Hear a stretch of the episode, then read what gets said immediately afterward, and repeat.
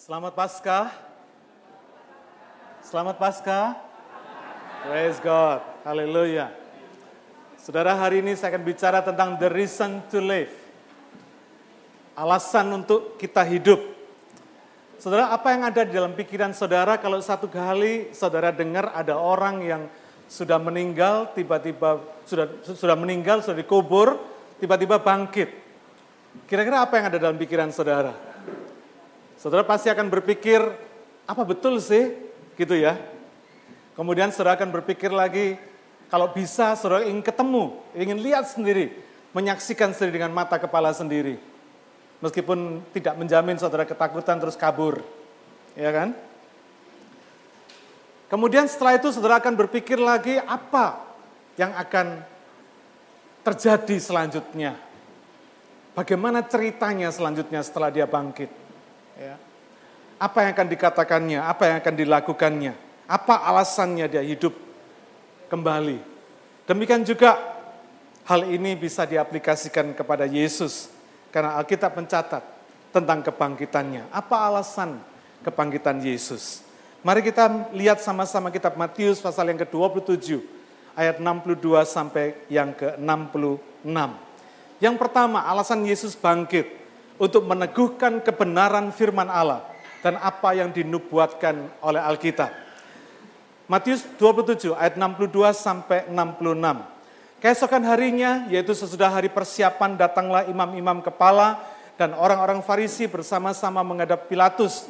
Dan mereka berkata, Tuhan kami ingat bahwa si penyesat itu sewaktu hidupnya berkata, sesudah tiga hari aku akan bangkit. Karena itu perintahkanlah untuk menjaga kubur itu sampai hari yang ketiga. Jikalau tidak, murid-muridnya mungkin akan datang untuk mencuri dia lalu mengatakan kepada rakyat, ia telah bangkit dari antara orang mati. Sehingga penyesatan yang terakhir akan lebih buruk akibatnya daripada yang pertama.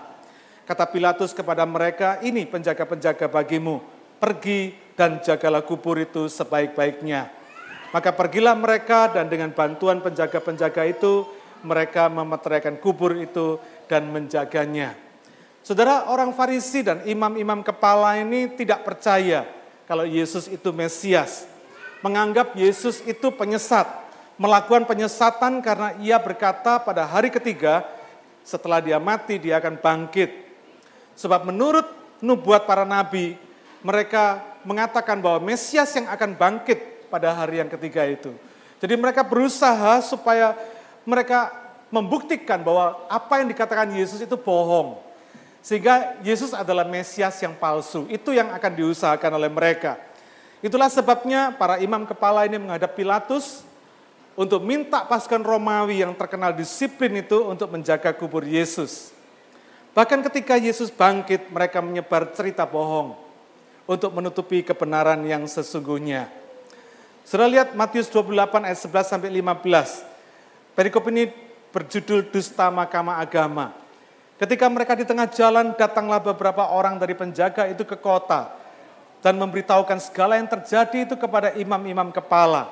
Dan sesudah berunding dengan tua-tua, mereka mengambil keputusan, lalu memberikan sejumlah besar uang kepada serdadu-serdadu itu dan berkata, kamu harus mengatakan bahwa murid-muridnya datang malam-malam dan mencurinya ketika kamu sedang tidur. Dan apabila hal ini kedengaran oleh wali negeri, kami akan berbicara dengan dia sehingga kamu tidak beroleh kesulitan apa-apa. Mereka menerima uang itu dan berbuat seperti yang dipesankan kepada mereka dan cerita ini tersiar di antara orang Yahudi sampai sekarang.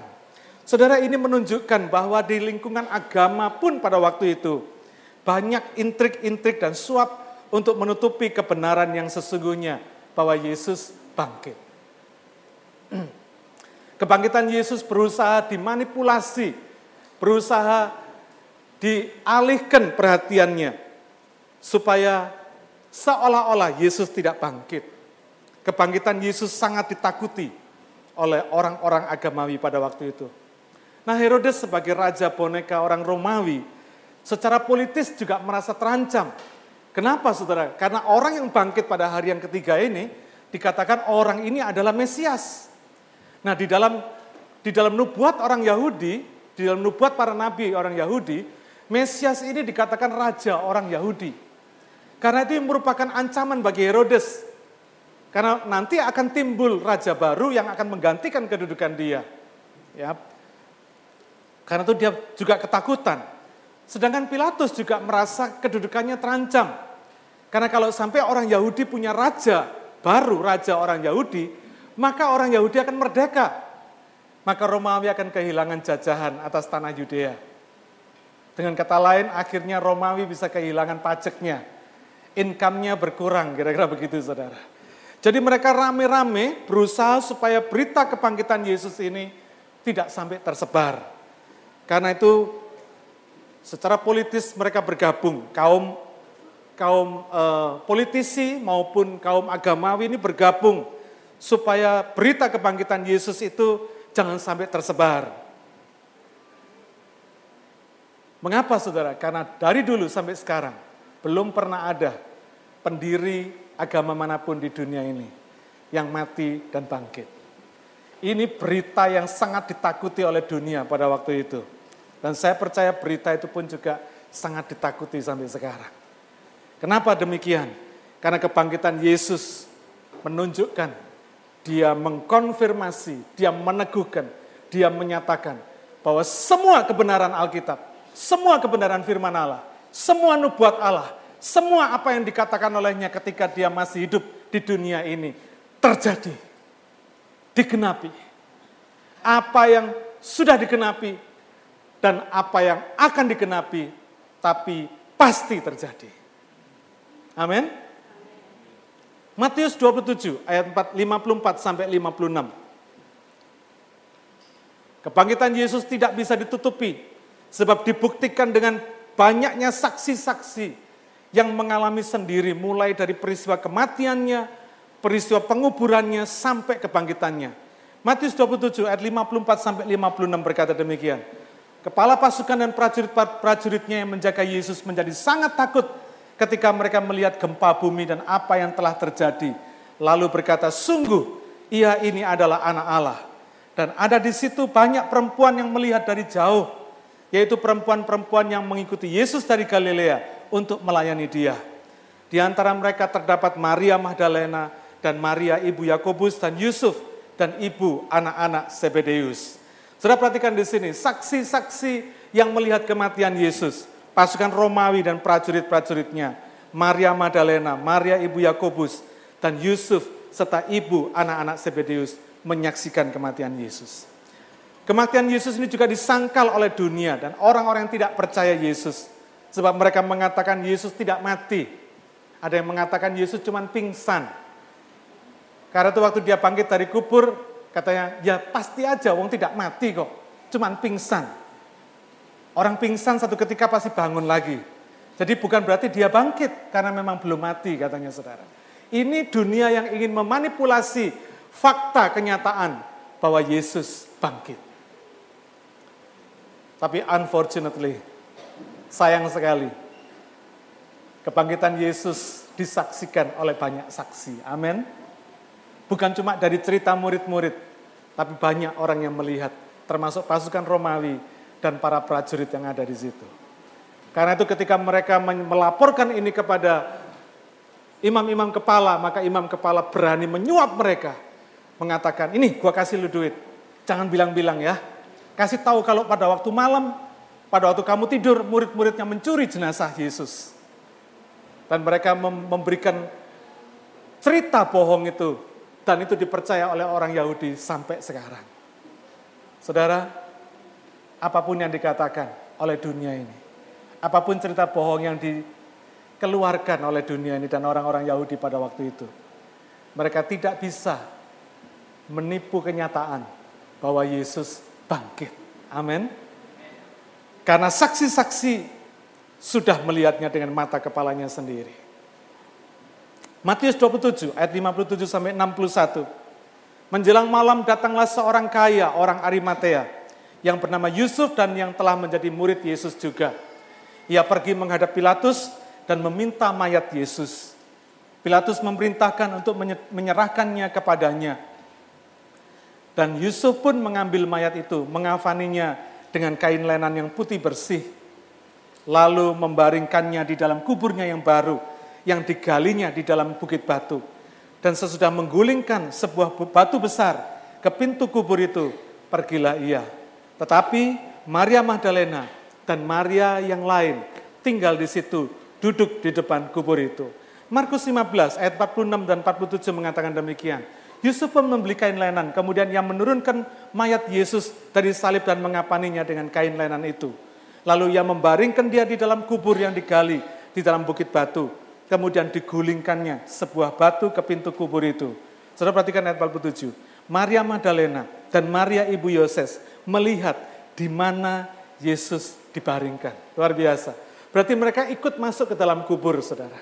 Mereka melihat persisnya di mana jenazah Yesus dibaringkan.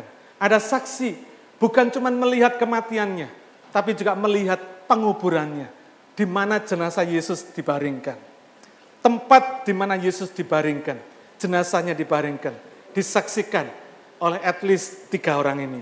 Yusuf dari Arimatea, Maria Magdalena, dan Maria ibu Yoses, atau yang disebut Maria yang lain tadi. Matius 28 ayat yang pertama dikatakan, setelah hari sabat lewat menjelang menyingsingnya fajar, pada hari pertama minggu itu. Pergilah Maria Magdalena dan Maria yang lain menengok kubur itu. Markus 16 ayat 1 sampai 6 mengatakan demikian. Setelah lewat hari sabat, Maria Magdalena dan Maria ibu Yakobus serta Salome membeli rempah-rempah untuk pergi ke kubur dan memincaki Yesus. Dan pagi-pagi benar pada hari pertama minggu itu, setelah matahari terbit, pergilah mereka ke kubur. Mereka berkata seorang kepada yang lain, siapa yang akan menggulingkan batu itu? bagi kita dari pintu kubur, tetapi ketika mereka melihat dari dekat, tampaklah batu yang memang sangat besar itu sudah terguling. Lalu mereka masuk ke dalam kubur dan mereka melihat seorang muda yang memakai jubah putih duduk di sebelah kanan. Mereka pun sangat terkejut, tetapi orang muda itu berkata kepada mereka, "Jangan takut, kamu mencari Yesus orang Nazaret yang disalibkan itu. Ia telah bangkit. Ia tidak ada di sini. Lihat, inilah tempat mereka membaringkan dia. Saudara, betapa telitinya Alkitab mencatat ini. Para ibu-ibu ini dan Yusuf Arif Matea ini bukan hanya melihat kematiannya dan menguburkan Yesus dan melihat letak tempat jenazah dibaringkan. Tetapi ketika Yesus bangkit, maka orang yang sama, saksi yang sama, yang telah meletakkan jenazah Yesus dibaringkan di tempatnya, di kubur itu. Orang ini juga melihat bahwa tempat di mana jenazah itu dibaringkan sudah kosong itu membuktikan Yesus bangkit, saudara. Amin. Bukan saksi yang lain loh. Orang yang sama. Orang yang melihat kematiannya, orang yang melihat penguburannya, dan orang yang juga melihat kebangkitannya. Orang-orang yang sama. Mengkonfirm berita kebangkitan ini. Luar biasa saudara. Jenazah Yesus tidak ada, berarti kuburnya telah kosong. Ini membuktikan bahwa Yesus benar-benar bangkit. Nah mengapa saudara, betapa pentingnya kebangkitan Yesus ini? Sebab kebenaran firman Allah harus dibuktikan. Amin. Orang tidak akan pernah percaya kebenaran firman Allah kalau tidak terbukti itu benar. Sebab dunia ini lebih percaya pada kebenaran yang palsu daripada pada kebenaran yang sesungguhnya. Apa contohnya? Contohnya dunia ini percaya bahwa uang adalah segala-galanya. Ya toh? Masih ada loh orang Kristen yang percaya uang segala-galanya. Tidak ada uang, wah, tidak bisa hidup katanya saudara. Ada uang, bisa beli segala-galanya. Betul? Ada loh orang-orang Kristen yang masih percaya seperti ini. Bahkan orang dunia percaya bahwa uang bisa membeli segala-galanya. Hukum bisa dibeli. Asal ada uang, biar salah pun bisa dibikin benar, betul? Kita tahu di Indonesia ini sudah bukan hal yang mustahil lagi. Ya, sudah mustahil. Kedudukan bisa dibeli. Pemilihan gubernur DKI membutuhkan dana minimal 300 miliar. Untuk membeli sebuah kedudukan perlu duit. Fulus nomor satu. Saya pikir ada banyak jomblo-jomblo pria yang mengatakan, wah yang penting gue punya duit. Kalau gue punya duit banyak cewek yang mauin gue. Saudara, ini kebenaran palsu saudara. Yang dipercaya oleh dunia. Tidak semua dalam hidup ini bisa dibeli sama uang, betul? Ketika saudara sakit, uang kita nggak bisa menyelamatkan kita. Tidak semua. Cinta nggak bisa dibeli sama uang. Seks mungkin bisa dibeli sama uang. Tapi saya percaya cinta nggak bisa dibeli sama uang. Amin. Jadi jangan salah. Jangan sampai saudara keliru untuk berpikir ini. Orang berkata popularitas bisa dibeli sama uang. Ada yang percaya nggak perlu fanatik sama agama. Ngapain lu fanatik sama agama? Jadi orang Kristen ya sudah jadi orang Kristen tapi jangan fanatik. Jangan fanatik. Saudara, ini kebenaran palsu, Saudara. Di dalam kekristenan tidak mengenal kata fanatik, tapi kata sungguh-sungguh. Amin. Tidak ada fanatisme dalam kekristenan. Tetapi yang ada kesungguhan di dalam iman, di dalam Tuhan Yesus. Orang berkata, dunia berkata, semua agama itu sama, sama-sama mengajar berbuat baik. Karena itu banyak jalan menuju ke surga. Tidak harus selalu sama Yesus. Sama yang lain juga bisa. Yesus bukan satu-satunya jalan ke surga. Ini kebenaran palsu yang dipercaya oleh dunia. Karena itu kebenaran firman Allah perlu diteguhkan. Perlu dinyatakan, perlu dibuktikan. Alkitab telah mencatat nubuat ini bahwa Mesias itu akan mati dan pada hari yang ketiga dia akan bangkit. Karena itu kebangkitan Yesus ini penting sekali untuk meneguhkan apa yang sudah difirmankan oleh Allah. Apa yang sudah dikatakan oleh firman Allah di dalam Alkitab. Ya dan amin. Pasti digenapi. Kalau ada yang digenapi, maka yang belum digenapi pasti digenapi. Amin. Karena itu kebangkitan Yesus ini mengkonfirmasi, menyatakan bahwa semua apa yang dikatakan Yesus selama di bumi ini pun benar-benar kebenaran. Kebenaran yang sejati, kebenaran yang sesungguhnya.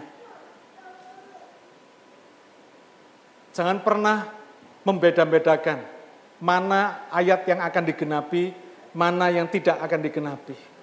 Tapi saya mau katakan pada saudara, semua firman Tuhan yang ada di Alkitab itu pasti digenapi.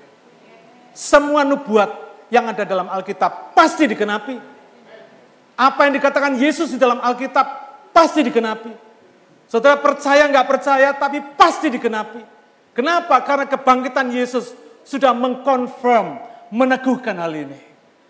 Kalau nubuatannya digenapi, maka nubuat yang akan datang pun juga akan digenapi. Siapa yang percaya Yesus akan datang kembali? Praise God. Puji Tuhan. Kalau Yesus akan datang kembali, kita percaya. Maka bagaimana hidup kita pada hari ini untuk menyongsong dia datang yang kedua kali. Jangan ada jemaat CLC yang meremehkan firman Tuhan. Dan memiliki sikap skeptik. Sikap skeptik ini tidak sepenuhnya percaya. Mau dibilang percaya ya percaya. Tapi dibilang percaya sepenuhnya ya enggak sepenuhnya. Pokoknya percaya. Yang penting gua ke gereja. Meleng-meleng dikit enggak apa-apa lah. No, no, no. Saya berharap tidak ada jemaat CLC yang seperti itu. Kita mesti serius. Jangan pernah meremehkan. Jangan pernah masa bodoh atas firman Tuhan. Jangan pernah males untuk belajar firman Tuhan. Sebab Tuhan tahu apa yang dalam hati dan pikiran kita. Papa saya dulu punya teman seorang sahabat karib, seorang penulis buku silat. Kalau saya sebutkan namanya, saudara pasti kenal. Itulah sebabnya dia memberikan nama kepada saya seperti nama penulis silat itu. Saya dikasih nama Peng Hu. Saudara pasti tahu siapa kira-kira penulis buku silat yang terkenal ini. Mata saya jadi empat begini juga termasuk karena membaca buku silatnya, saudara. Ya, enggak kenal waktu, pagi, siang, malam, Sampai mau ulangan pun, mau ujian pun masih dikalahkan sama buku silat yang menarik ini, saudara. Nah ketika saya terima Yesus tahun 77, ketika om ini datang ke rumah saya, saya mulai coba injili dia. Dia seorang filosof yang luar biasa. Dia ngerti filosofi, dia ngerti filsafat yang luar biasa. Dan ketika saya mulai menginjil kepada dia, saya tanya, om tahu nggak kalau Yesus itu juru selamat? Dia jawabnya enggak tahu. Om tahu nggak kalau Om enggak tahu, sekarang saya beritahu. Kalau Yesus itu juru selamat. Tahu sekarang? Enggak tahu. Om tahu nggak kalau Yesus satu-satunya juru selamat? Karena itu om perlu percaya Yesus, saya bilang. Ngerti nggak? Nggak tahu, nggak ngerti. Saudara, ini satu kata-kata filsafat. Sebab di dalam kata-kata filsafat ini, orang yang nggak tahu nggak bisa disalahkan. Ngerti nggak saudara? Jadi dianggap kalau nggak tahu, nggak ngerti itu terus bebas dari kesalahan. Siapa bilang? Saudara nggak ngerti, nggak tahu firman Tuhan bukan berarti kok saudara bisa bebas dari kebenaran firman Tuhan. Karena itu bagi orang Kristen jangan sok males saudara. Jangan sok masa bodoh, jangan sok nggak mau tahu. Saudara betul-betul harus meresponi firman Tuhan, menaruh hormat dan kerinduan untuk mengerti firman Tuhan itu. Amsal 29 ayat 18 mengatakan, Where there is no vision, the people perish. But he that keep the law, happy is he. Dalam bahasa Inggrisnya lebih jelas. Di dalam bahasa Inggrisnya dikatakan, barang siapa yang tidak punya pengertian, tidak punya vision, tentang apa? Tentang kebenaran firman Tuhan. Maka orang itu bisa binasa. Tapi berbahagialah orang kalau dia memegang firman di dalam hatinya, di dalam hidupnya. Saudara, ketidaktahuan kita akan firman tidak membebaskan kita dari kewajiban melakukan firman Tuhan. Amin. Karena itu sikap kita terhadap firman Tuhan menunjukkan hormat dan cinta kita kepada Tuhan. Kadang-kadang saya prihatin. Kadang-kadang saya masih melihat para pelayan Tuhan. Waktunya firman Tuhan ngobrol di belakang. Ada yang sengaja tidak masuk ke ruangan, alasannya panas dalam ruangan, kipas-kipas di luar ruangan. Saudara, ini menunjukkan sikap dan hormat kepada firman Tuhan yang tidak ada. Saya harus berkata dengan terus terang dan berkata dengan keras. Ada seorang hamba Tuhan yang saya pikir hamba Tuhan ini keterlaluan. Kenapa? Karena kerasnya minta ampun. Kalau dia waktu nyampaikan firman Tuhan, ada orang yang ngobrol atau orang yang jalan seenaknya kiri kanan, dia marah besar, saudara. Kadang dia usir orang ini keluar dari ruangan. Karena dianggap orang ini tidak menghormati firman Tuhan. Tapi kadang-kadang kita jatuh ke dalam satu ekstrim yang lain. Kita menyepelekan firman Tuhan. Kita tidak menghormati firman Tuhan. Saudara jangan lihat siapa pengkhotbahnya. Tapi lihat firman Tuhan yang disampaikan. Itu yang kita mesti hormati. Amin. Mulai hari ini saya tidak mau lihat lagi ada pelayan Tuhan yang ketika firman Tuhan diberitakan nongkrong di belakang, ngobrol di belakang, kipas-kipas di luar ruangan, jalan-jalan kiri kanan, saya nggak mau lagi ada itu. Saya ingin betul-betul jemaat ini menghormati firman Tuhan. Jangan hormati manusianya, hormati firman Tuhannya. Amin. Saya rindu saudara kita menyatakan hormat dan cinta kita kepada Tuhan dengan sungguh-sungguh. Saudara rugi kalau saudara nggak dengar firman Tuhan. Karena ketika saudara dengar firman Tuhan, maka blessing of God itu masuk dalam hidup saudara. Ketika saudara percaya maka berkat itu terjadi dalam hidup saudara. Matius 5 ayat 20 berkata demikian. Maka aku berkata kepadamu, jika hidup keagamaanmu tidak lebih benar daripada hidup keagamaan ahli-ahli Taurat dan orang-orang Farisi, sesungguhnya kamu tidak akan masuk ke dalam kerajaan sorga. Saudara luar biasa enggak? Kita dituntut oleh Tuhan memiliki sikap dan hidup yang lebih dari orang Farisi. Artinya apa saudara? Hati dan pikiran kita menghormati Tuhan. Bukan cuma mulut, bibir, dan kelakuan kita tok. Tetapi hati dan pikiran kita menghormati firman Tuhan. Hidup kita lebih benar dari orang Farisi. Maka Alkitab berkata, kita akan masuk dalam kerajaan sorga. Mungkin ada pertanyaan, loh katanya keselamatan kita akan anugerah Tuhan. Karena kita percaya kepada Yesus, bukan karena hidup agamawi kita. Betul. Tetapi sikap kita kepada firman Tuhan itu menunjukkan apakah kita sungguh-sungguh percaya kepada Yesus atau tidak. Amin. Sikap kita, hormat kita kepada firman Tuhan itu menunjukkan apakah betul kita ini percaya kepada Yesus ataukah tidak. Karena itu biarlah kita menghormati firman Tuhan. Sungguh-sungguh kita menaruh hormat dan cinta akan firman-Nya. Apakah kalau kita nggak su suka dengan firman firmannya Yesus berarti kita cinta sama Yesus? Kalau orang cinta, pasti senang dengar apa yang dikatakan orang yang dia cintai. Amin. Coba saudara lihat dulu, waktu saudara pacaran dulu. Kok kuat sih pacaran mulai dari jam 8 malam sampai jam 12 malam? Ngomong apa 4 jam saudara? Topiknya apa? Saudara bisa duduk manis, mendengarkan pasangan yang saudara cintai, cewek saudara, tanpa beranjak sedikit pun dari kursi saudara. Sampai diusir mertua baru pulang. Kok bisa? Kenapa? Karena cinta. Tapi coba kalau dengar firman Tuhan. Setengah jam sudah mulai goyang kiri, goyang kanan. Mulai usrek sana, usrek sini. Kalau ada Bible study, jarang yang hadir. Yang hadir cuma itu-itu aja, tertentu aja. Kelihatan orang yang haus akan firman Tuhan tuh hadir di Bible study. Tapi yang nggak haus nggak datang. Apakah itu bisa dikatakan percaya kepada Yesus? Apa kalau sudah belajar, malas belajar firman Tuhan, apa sudah berani bilang, aku cinta sama Yesus? Apa sudah berani berbilang, aku percaya kepada Yesus?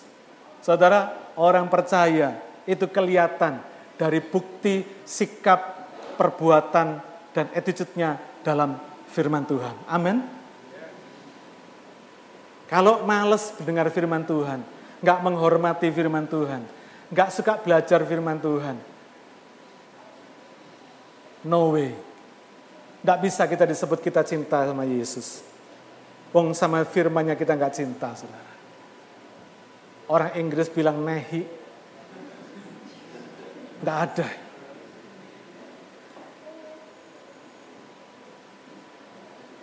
Kebangkitan Yesus mengkonfirm, meneguhkan seluruh kebenaran firman Allah yang ada di Alkitab.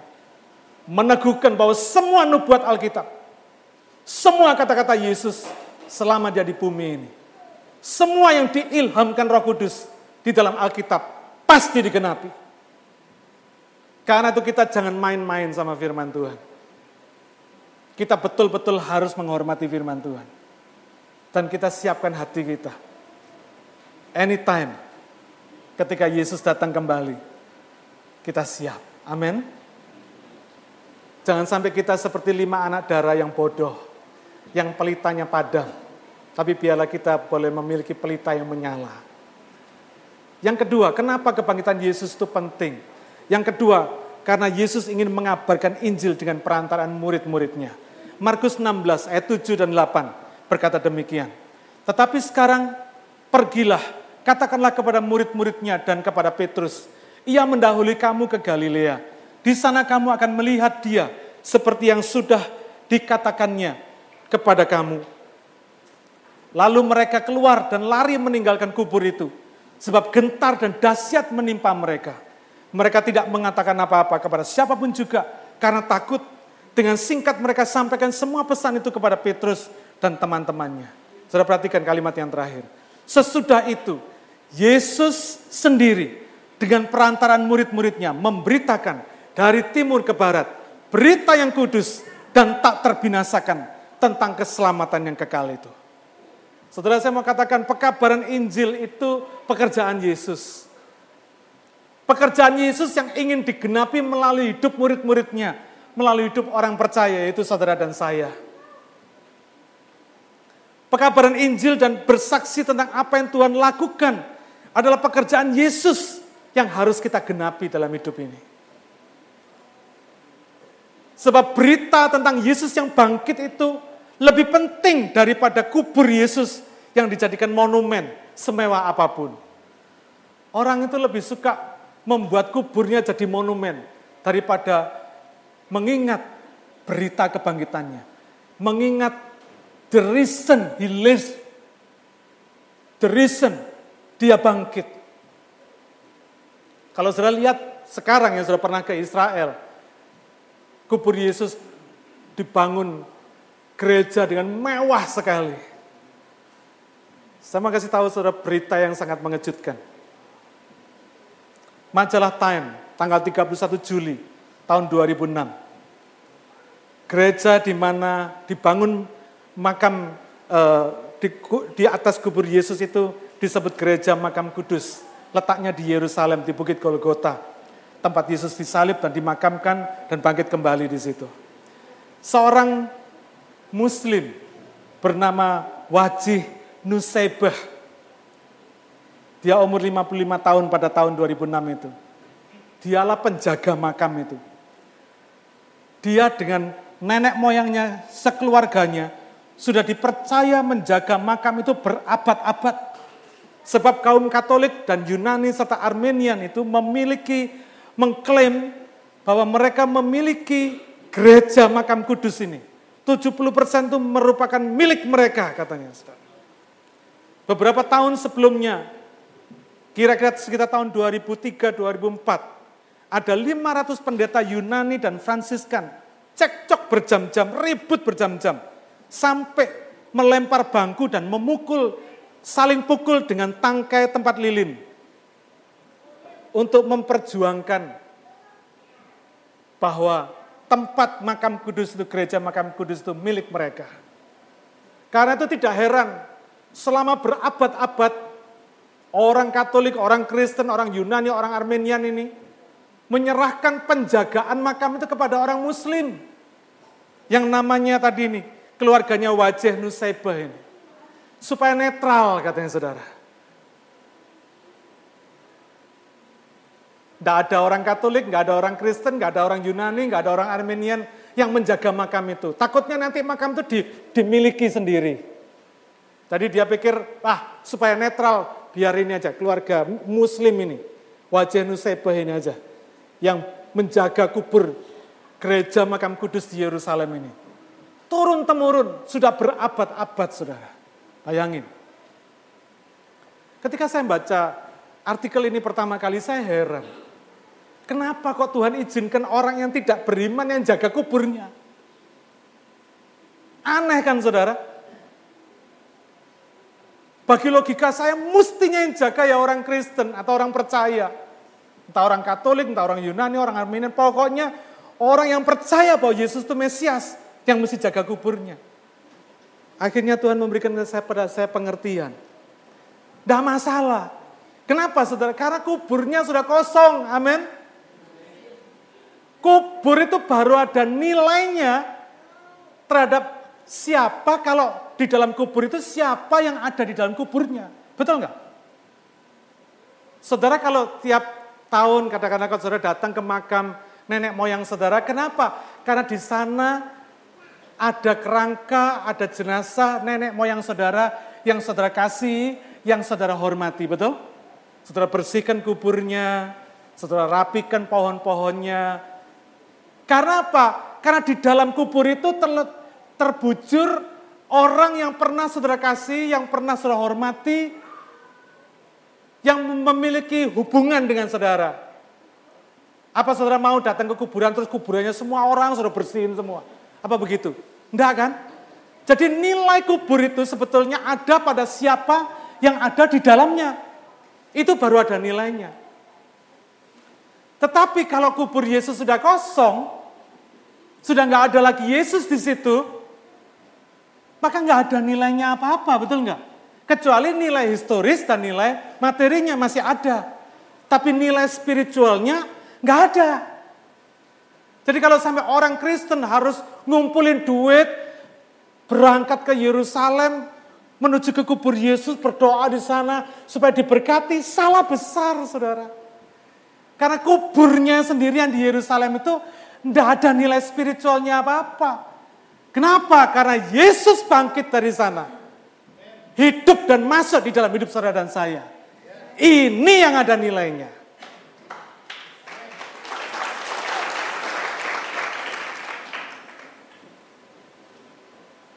Daripada saudara menghabiskan duit untuk nyekar ke sana, bawa bunga, berdoa di sana, apalagi minta dibaptis lagi di sungai Yordan, mending duit saudara kasihkan gereja. Di sini ada kotak misi yang bisa saudara bagikan. Amin. Kenapa? Karena nggak ada nilainya. Nilai historisnya ada. Nilai materinya masih ada. Tetapi nilai spiritualnya ada di dalam hidup saudara dan saya. Karena dia hidup di dalam hidup saudara dan saya. Ini nilai spiritualnya. Karena itu kita nggak boleh main-main.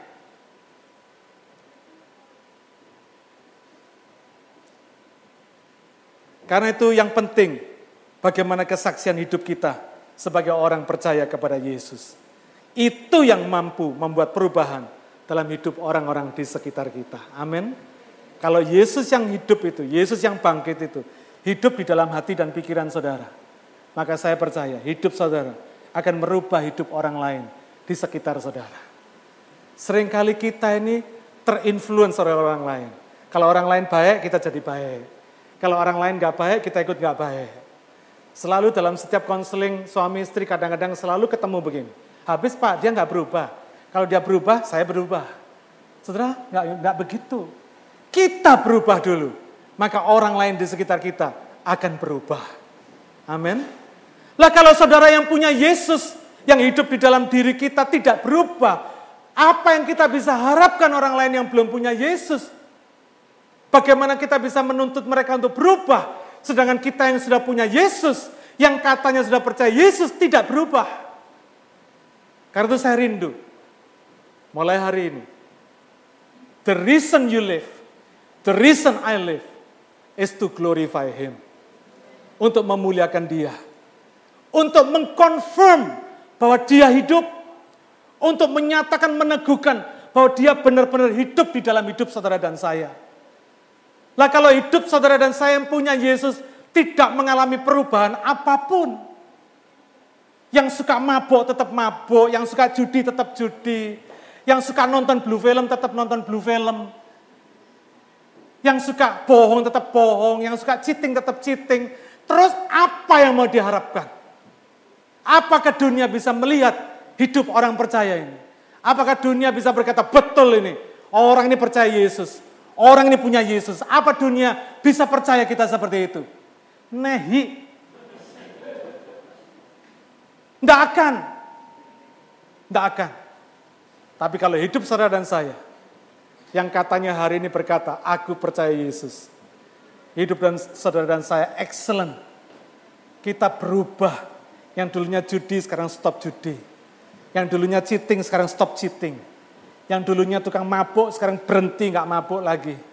Yang dulunya tukang pukul istri sekarang berhenti nggak pukul lagi. Saudara, saya percaya dunia ini nggak perlu disuruh percaya Yesus, pasti mau percaya Yesus. Dunia ini pasti tanya, apa sih yang buat lu begitu luar biasa? Apa sih yang bisa bikin lu rubah hidup lu begitu luar biasa? Kayak bumi dan langit lu. Apa yang bikin lu begitu? Itulah kesempatan saudara berkata. Lu mau tahu? Yesus yang hidup. Hidup di dalam aku. Dia yang merubah hidupku. Dia yang membuat hidupku jadi baru. Amin.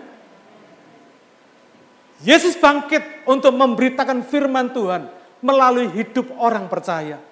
Melalui perantaraan murid-muridnya karena itu saudara pekabaran Injil itu tidak berat.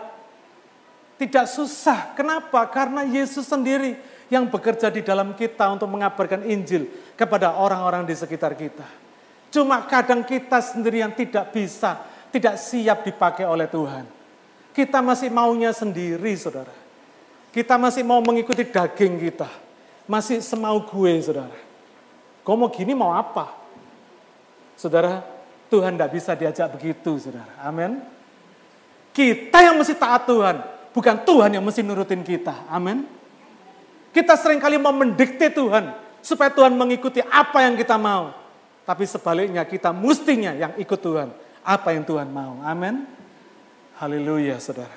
Seorang bekas pejuang veteran Vietnam di Amerika tahun uh, yang berumur 87 tahun Seorang ini bernama Carl.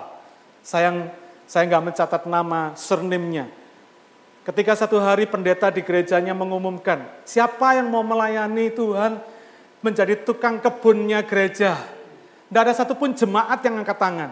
Tapi si Carl ini angkat tangan, saudara. 87 tahun pendeta lihat, wah 87 tahun jalannya aja sudah pincang-pincang Kenapa ada bekas peluru di kakinya yang masih belum dikeluarkan? Tidak bisa dikeluarkan karena sudah masuk dalam tulangnya. Kalau mesti dikeluarkan maka tulangnya mesti dipotong. Jadi dokter mengambil keputusan, sudah pelurunya nggak diambil. Yang penting nggak abses di situ. Nggak infeksi, sudah biarin aja. Jadi jalannya dia agak pincang. Ketika pendeta lihat 87 tahun ini mengajukan diri untuk melayani Tuhan sebagai tukang kebun. Pendeta ini berpikir, apa bisa ya? Apa bisa? Tapi akhirnya pendeta berkata, ya ini gereja saudara. Gereja itu tidak bisa milih orang. Kalau, kalau, kalau company bisa milih orang, betul nggak? Saudara bisa pilih, saudara lihat, wah ini nggak nggak fit ini. Saudara bisa tolak, tapi gereja nggak bisa. Dia terima, pendeta ini terima, kasih kepercayaan dia, jadi tukang kebun. Yang namanya orang 87 tahun, apa yang saudara akan harapkan? Dia sebagai tukang kebun. Dia paling bekerjanya pelan-pelan, nyiramin kebun, guntingin tanaman. Kerjanya pelan, satu mungkin satu halaman kebun gereja diselesaikan dalam satu minggu, saudara. Tapi ketika dia kerja, di situ ada gerombolan gangster. Datang, satu hari datang, tiba-tiba dia dipukul, jatuh, dompetnya dirampas, diambil. Tapi luar biasa kali ini. Dia nggak marah, saudara. Dia malah tawarin si gangster, lu mau minum mah? Ini ada air minum dari keran yang dia bawa, saudara. Yang buat nyiramin kebun itu, saudara. Lu mau minum? Gue lihat lu lelah sekali, haus sekali ini, tak kasih minum. Katanya gangster-gangster lu orang gila ya. Dompet gua ambil, lu kasih gua minum. Lalu mereka tinggal pergi. Satu kali lagi gangster-gangster ini datang lagi, saudara. Rupanya belum puas. Si Kalin dipukulin lagi. Kali ini yang dirampas, arlojinya dirampas. Kali ini nggak marah. Dia tanyain lagi, lu udah kerja keras mukulin gua, mau minum katanya saudara. Ditawarin minum lagi saudara. Kata gangster-gangster, lu gila, betul-betul gila. Dulu dompet gua rampas, lu kasih gua minum. Sekarang arloji gua rampas. Lu kasih gua minum lagi, lu betul-betul gila. Orang Kristen gila katanya saudara. Lalu mereka pulang. Ternyata pemimpin gangster ini, yang badannya tinggi besar, penuh tato. Pulang, gak bisa tidur saudara. Makan tak enak, tidur tak lelap saudara. Eh gak lama kemudian si Kal ini meninggal dunia. Ternyata ketika viewing, ada seorang tinggi besar pakai tato, rupanya kepala gangster ini. Nangis paling banter di muka petinya si Kal ini saudara. Dan minggu kemudian dia datang ke gereja. Ketika pendeta ini berkata, saudara-saudara sekarang Kal, penjaga kebun kita sudah dipanggil Tuhan. Siapa di antara saudara yang mau menggantikan Kal untuk jadi tukang kebun? Siapa yang maju saudara? Si kepala gangster yang gede besar. Badannya kuat, ngelebihin Markus. Jadi tukang kebunnya saudara. Dalam hati pendeta berkata, nah ini betul tenaga yang efektif katanya saudara. Tapi sudah lihat di sini. Si Kal ini terus menjadi tukang kebun selama bertahun-tahun. Sampai satu ketika si Kal ini jatuh cinta dengan salah seorang jemaat di situ. Lalu dia menikah. Sampai menikah istrinya punya anak. Ketika dia punya baby, dia berkata sama pendeta, pendeta tolong cari uh, tukang kebun yang lain ya. Saya sekarang harus merawat baby saya saya tidak bisa merawat kebun lagi. Tolong cari yang lain. Lalu pendeta tanya, babymu kamu kasih nama siapa? Sudah tebak, kasih nama siapa? Kal. Saudara lihat, hidup seorang 87 tahun yang punya Yesus. Tidak banyak ngomong saudara, tapi banyak kerja. Tapi kasihnya bisa ditunjukkan kepada orang lain. Kadang kita orang Kristen ini terlalu show off saudara. Kita terlalu menampilkan sesuatu yang excellent di luar. Tapi kasihnya nggak kelihatan. Kita boleh disiplin, tapi jangan kehilangan kasih. Kadang-kadang kita ini disiplin, tapi terus kita ini kehilangan kasih, saudara.